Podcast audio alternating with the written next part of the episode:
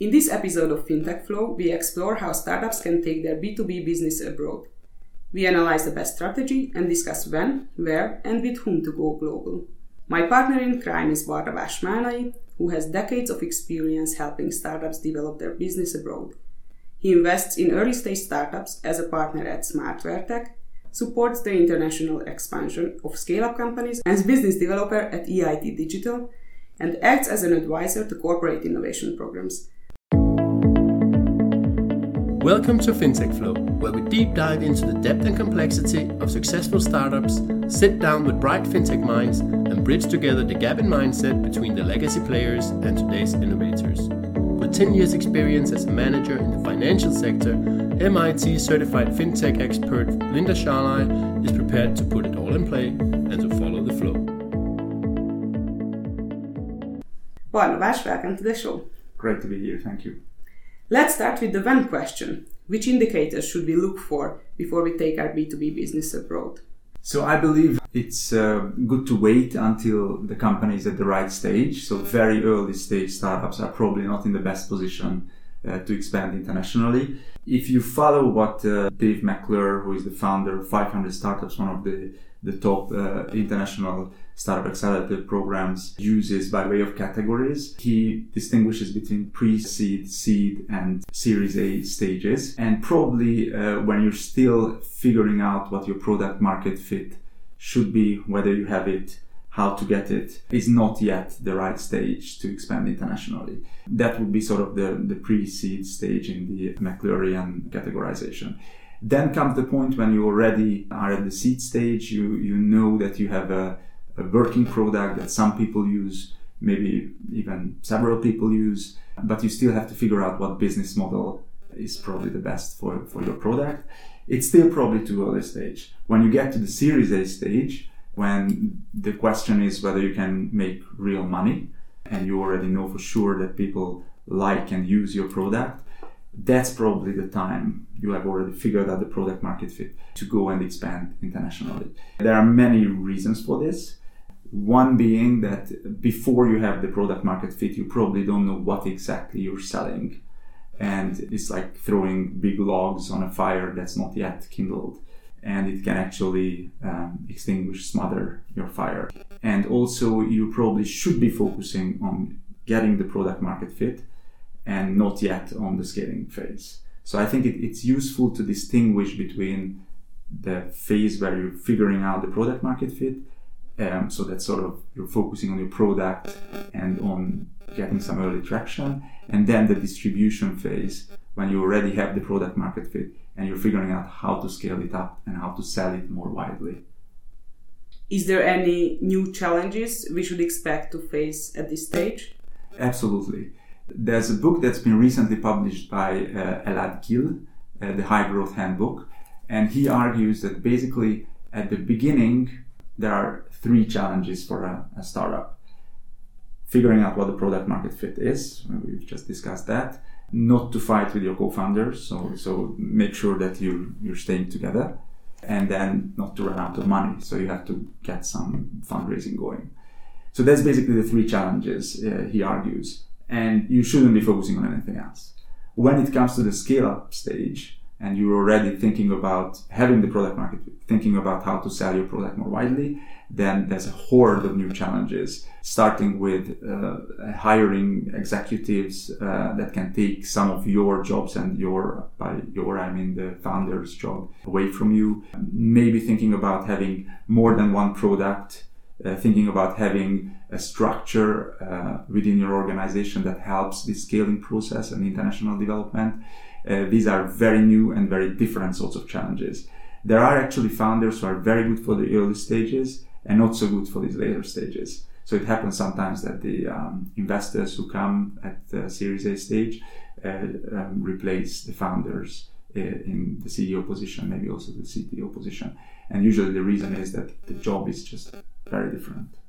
Is that easy to digest as a founder CEO? Never, especially if they get rid of you, it's never easy. But but we know that it happens.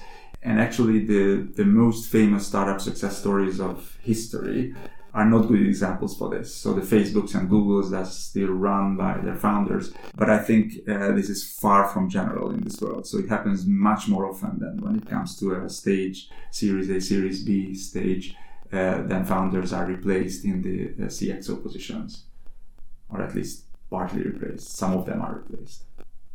Okay, so we know when and we know the new challenges we are going to face. Let's let's go to the where. When it comes to international business development, how can we select the continent and the country we should expand to where we could succeed? Yeah, so I think uh, rule number one is that that you should be going where your market is, and uh, so in the case of fintechs, that is usually a few of the hubs in the world where the financial industry is uh, anchored. So, for instance, within Germany, Berlin is the most uh, attractive and most famous startup hub. Uh, but many of the fintech companies actually go to the Frankfurt area because that's where the f- center of the financial industry is. Of course, London is another one. Uh, within the US, uh, we all know that Silicon Valley is number one, but still many of the fintechs go to New York because, from the financial industry's point of view, that's at least as important as uh, uh the Silicon Valley. Uh, so, especially if you do B2B, you have to go where your market is, where your, your potential buyers, customers, specialized uh, um, investors are. Usually, though not always, it makes sense to start in your own uh, home market and get this previously mentioned product market fit there and then go gradually abroad. This is not always the case, but very often it is. Sometimes the kind of product you're developing already uh, requires that you're present at multiple places. A good example is, of course, TransferWise, which is about sort of different accounts being used at the same time. So that just uh, starting up with the original idea, uh, it started in Estonia and I think London, uh, the UK at the same time. Uh, because it's that kind of a business. Of course, if, if the, the, the nature of the business dictates it, then you have to start uh, either you might start at different places at the same time, or even you might have a strategy to roll out in multiple countries right away. But I think it's much rarer than uh, the kind of business that you can start small, and it's a good idea in general for any startup project to minimize the surface area at first uh, where you get this product market fit and then you build out uh, from there. And since most people are familiar primarily with their own home markets it makes sense to start there. And once you are ready uh, and, and you have proven your business model you have proven the product then you can move on to the next stage. And again then uh, the the markets where your potential customers are pro- are probably the, the best places to start. It absolutely makes sense to start at our home market and also if you go abroad go where hubs are but how should we decide if it's the silicon valley if it's london or maybe we should go to asia there are usually many many factors in the case of fintech companies you are asking about Asia because very often Asia is the best uh, uh, potential market. One factor is the regulatory environment. So, if sometimes uh, in the cases of certain markets, uh, regulation is more friendly in some places of the world. Uh, for instance, the US, in the US, you get many complaints about drone companies having a harder time there than in some other parts of the world in the case of fintechs, often developing countries or Asian countries are more welcoming, partly because there isn't a big legacy system in the regulatory uh, dimension that West European companies or even US companies have to cope with. Also, the mindset of people might be different. Uh, sometimes it happens that some parts of the world can leapfrog other parts of the world in uh, terms of technological innovation. For instance, the whole PC revolution did not happen in Africa, but the smartphone revolution happened faster than anywhere else in the world. So if you are developing a, a kind of technology or a kind of product that can leapfrog, maybe um, you can find the best opportunities not in the most advanced part of the world, uh, but elsewhere. And China is a very good example in fintech in the past few years because both the regulatory environment, of course, with some question marks, but the, the, in general, there, there are many uh, sort of advantageous features of it. And people's mindsets have been very open. Uh, they, uh, they were very experimental and very open to uh, Uh, uh, trying new technologies. Uh, that's, I think, part of the key of why fintech has been so successful in China in the past years. Is it also possible that maybe the competition is not that hard in China or not that strong in China? Yeah, that, that's also possible. Although in terms of fintechs, it's probably by now it's as advanced as anywhere else. Yeah. And even the larger players like Ant Technologies uh, is really the most advanced and one of the strongest players internationally, uh, globally, really one of the best and strongest players in the world. Yeah, that's true. That's true. Okay, so now we are abroad, we know where to go to. How much personal presence is needed once we set foot abroad? So if it's uh, B2B or B2B2C, I think personal presence uh, typically is important because there are cultural differences between different markets and also you need to have local knowledge. You need to know if you're selling to corporates, to businesses, which corporates to sell to or try to sell to, whom within those corporates you have to talk to, and in what way. Uh, what are the, the cultural norms? Uh, what are the expectations of people?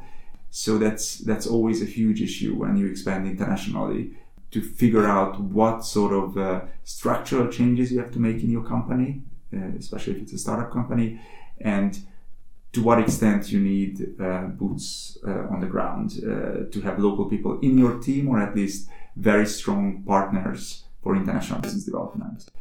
One of these affiliations that you mentioned for me is EIT Digital, so that's what we are actually doing. We're, uh, we have close to 40 people all around Europe who are business developers with great knowledge of their own ecosystems, fundraising opportunities as well as business lead generation opportunities.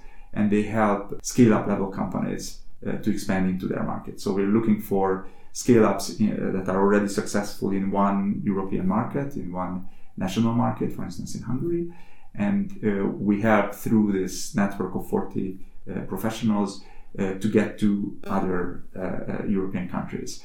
And these people do have this local knowledge, they have their networks in, in the particular countries, and our, our scale up partners can leverage on that it should be quite useful because it would be difficult to find the right people and companies to talk to at a quite different culture. Hopefully, so hopefully that's the value that we can create for our partner companies. Yeah, and do we need any kind of business organization also abroad, or what should be the form to be there? Yeah, so so our experience is that it it needs uh, strategic thinking. It usually needs some adjustment in the uh, structure of the company, and it definitely needs uh, people who can devote a significant chunk of their time for that particular market. So it doesn't really work that a startup founder decides that she or he wants to uh, conquer a, a, foreign market and cannot devote the time uh, and the uh, uh resources to do it. So it, usually when we partner with a company, with a scale-up company, uh, that's one of the things that we really double check at the beginning whether these sort of resources are, are committed. Uh, because if they are not, then success is very unlikely to come especially in, in B2B businesses. So when we're selling to corporates or, or businesses, because it's a very uh, uh, people intensive uh, activity. And it's usually expected by your potential partners that you're there for the negotiations, you're there when they need you. Great. So it's an important thought again that if, if you think and if you want to go, you also need to have the resources for that. Yeah, yeah, absolutely. And sometimes companies hire international business developers in the particular countries where they would like to expand into, uh, or salespeople. That that strategy often works. And sometimes they hire uh, uh, partners like EIT Digital, and uh, you basically move in parallel in different countries, uh, and you have people who work not only for you, for other companies as well, but you have 40 of them, none of them full time. Yeah, I see. Another interesting question for me is we are a startup abroad in a different culture, in a different country. Why is a startup important for big corporates and how should we sell ourselves? How should we sell our startup company to make them understand that they need us? Yeah, so uh, corporates tend to be amazing in what they are doing. Uh, and that usually is a very specific things. But what they are really good at is efficiency and effectiveness in exploiting the market opportunities that they have been set on. Because they are so good at it, they can usually be blindsided by new innovations that doesn't really fit in their corporate strategy and that doesn't look big enough in their eyes. So because they are so good in understanding their customers, in making their processes efficient and effective, uh, they are unlikely to change and try to exploit opportunities that look very small at any time. Startups are much better in running with these smaller opportunities, uh, developing sort of pinpoint solutions for very specific problems that look small at the beginning, but then when the startups turn out to be successful, become much larger later on. There's a very famous book by Clayton Christensen about the innovator's dilemma, which uh, basically covers this topic of why uh, disruptive innovation usually comes from smaller players and not uh, corporates. And that's basically the argument, the, the spine of the argument that I just uh, uh, said a, a, moment ago. Uh, so it's really advisable for corporates to look for these startups and other innovative actors basically globally for knowing what exactly the market is developing into, how it's changing. And that is a, a, piece of knowledge that cannot usually be gained from introspection in a corporation or even in a particular established market.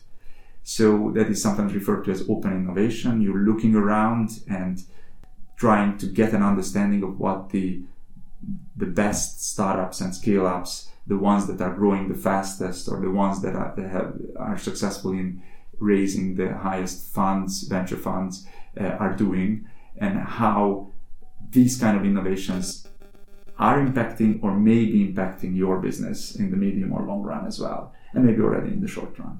So I think it's a luxury that uh, corporates cannot afford that they live in an ivory tower and they don't care about uh, these other innovation efforts. There are many ways of engaging with these external sources of innovations. You can do partnerships with them. You can try to acquire some of them. Uh, many corporations have been really successful in that. Uh, you can co-opt them. You can you can try to have internal innovation projects, basically repeating what these external actors are doing. And there's no single recipe that works all the time. But you have to be open and you have to understand what they are doing, uh, and that requires a strategic focus on this.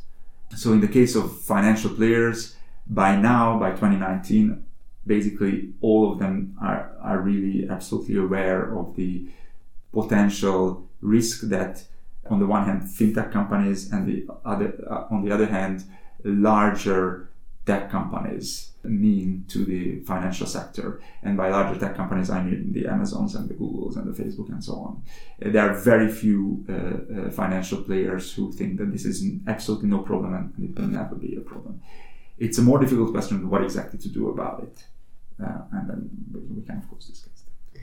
yeah, it's difficult. But before we discuss that, I would like to stick here because uh, if I'm thinking about uh, with the startup CEO's mind, it's it's quite difficult because you mentioned yourself that for big corporates they are good at doing effectively what they are doing, and uh, for them markets segments where fintech companies or other startup companies are trying to work is very small markets so that's one thing. The other thing is right now in terms of fintech, the noise is quite loud. There are so many fintech companies. So if I'm one single fintech company, I still find it very hard to convince someone, a big corporate, that I'm the fintech you should be talking to.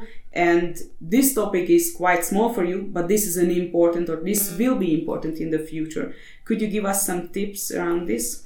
Yeah, so that, that I agree that it, this is really, really difficult, and probably it's more of an art than a science. And uh, more corporates will get it wrong than corporates will get it right. There will be always more failures in this than successes.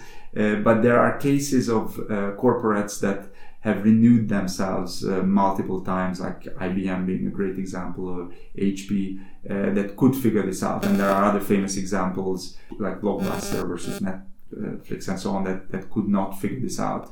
I think you, you have to have a, sort of a, a strategic genius uh, uh, at the helm of, of the corporates to be successful in this, and luck always comes handy. Uh, but if you're not even watching and you're not aware of your wider environment in terms of innovation, then you have absolutely no chance that, that you can manage this this process. So uh, unfortunately, I cannot give, give, you like a tip or a recipe that that, that works. But I, I think being a genius and have a maybe, lot of luck. Okay, maybe, maybe that. We'll try that. that. yeah, exactly.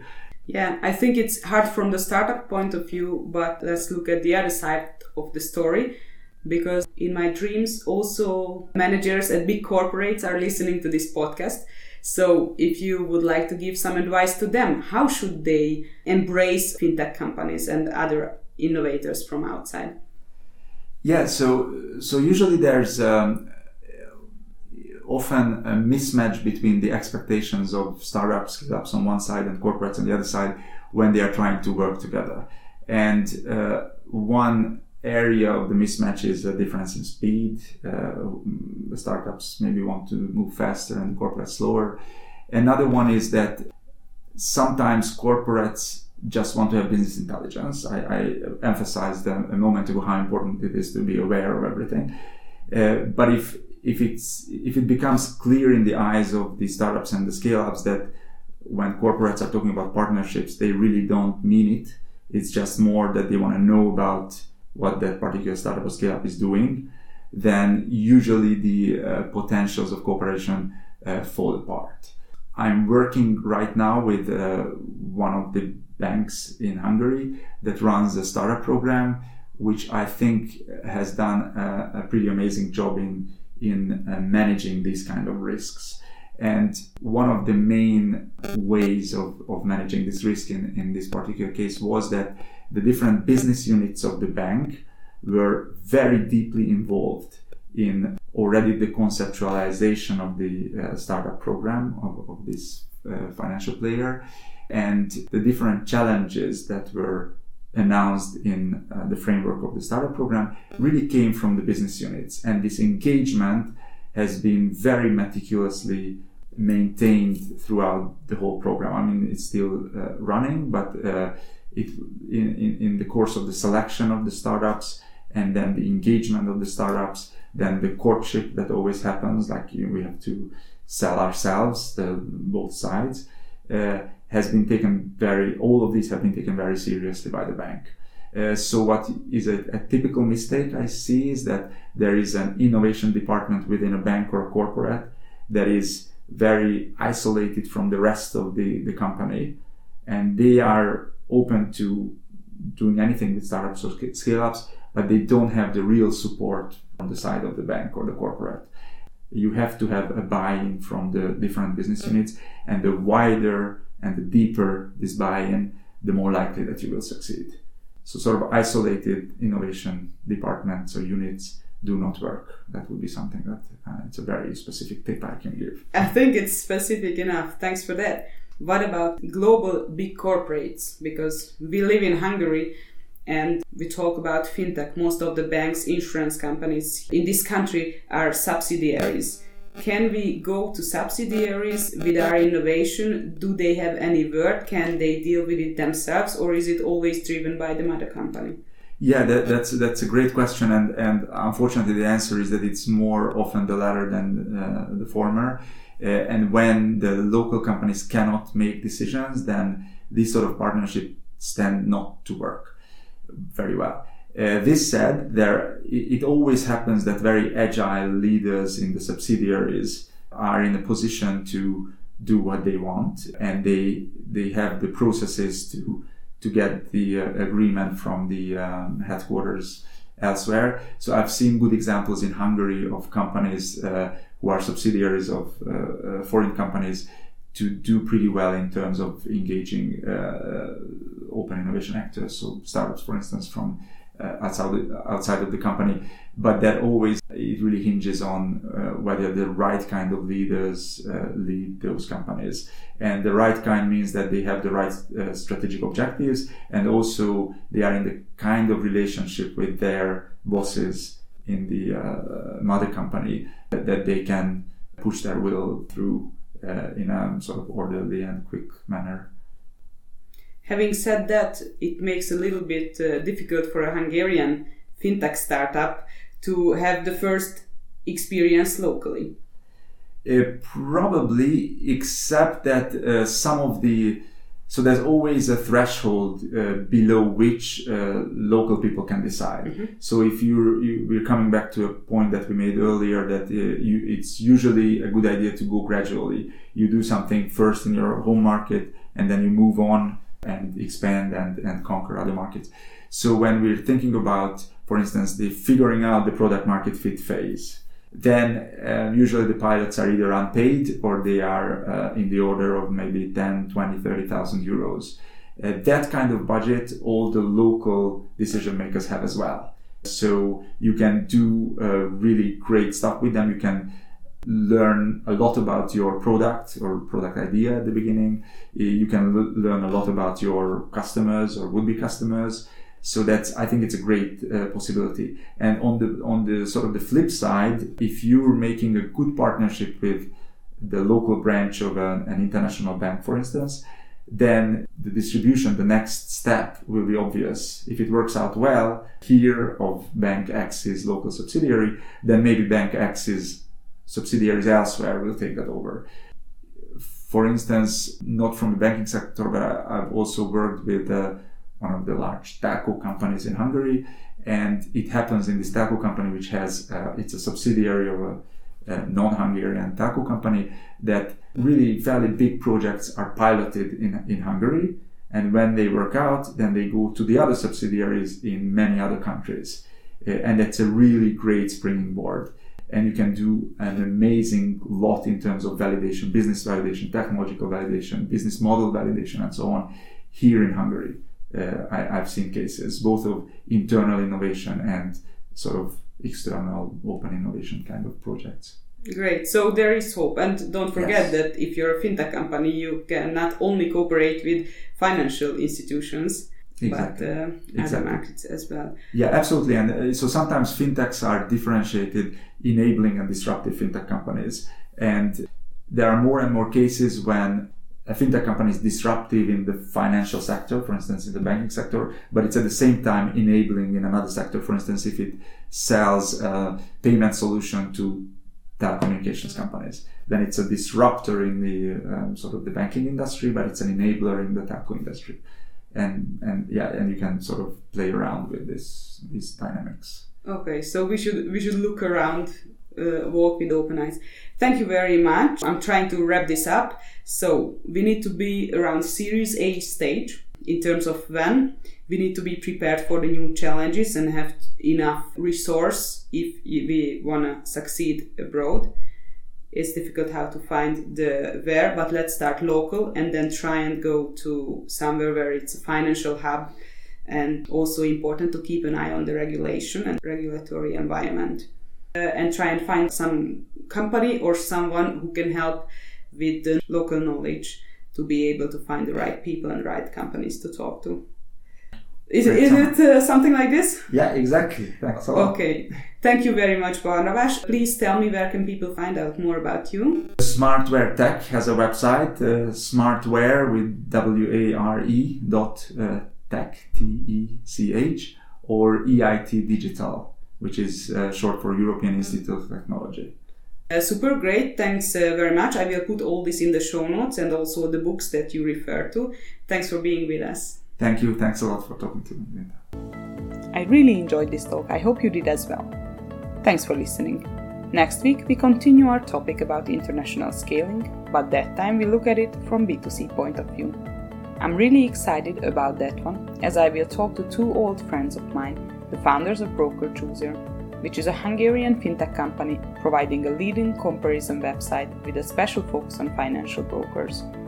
Here's a little teaser of the next episode. The startup business is relatively simple. There's high chance uh, that you're not going to succeed. There's, there's a very low chance you're going to succeed. And if you cap your low chance win, your expected return is going to be really, really low. So, because of that, it only makes sense if you dream big. Stay tuned until Wednesday, and if you'd like to, tell me who, which company, or what topic you would like to hear about on FinTech Flow.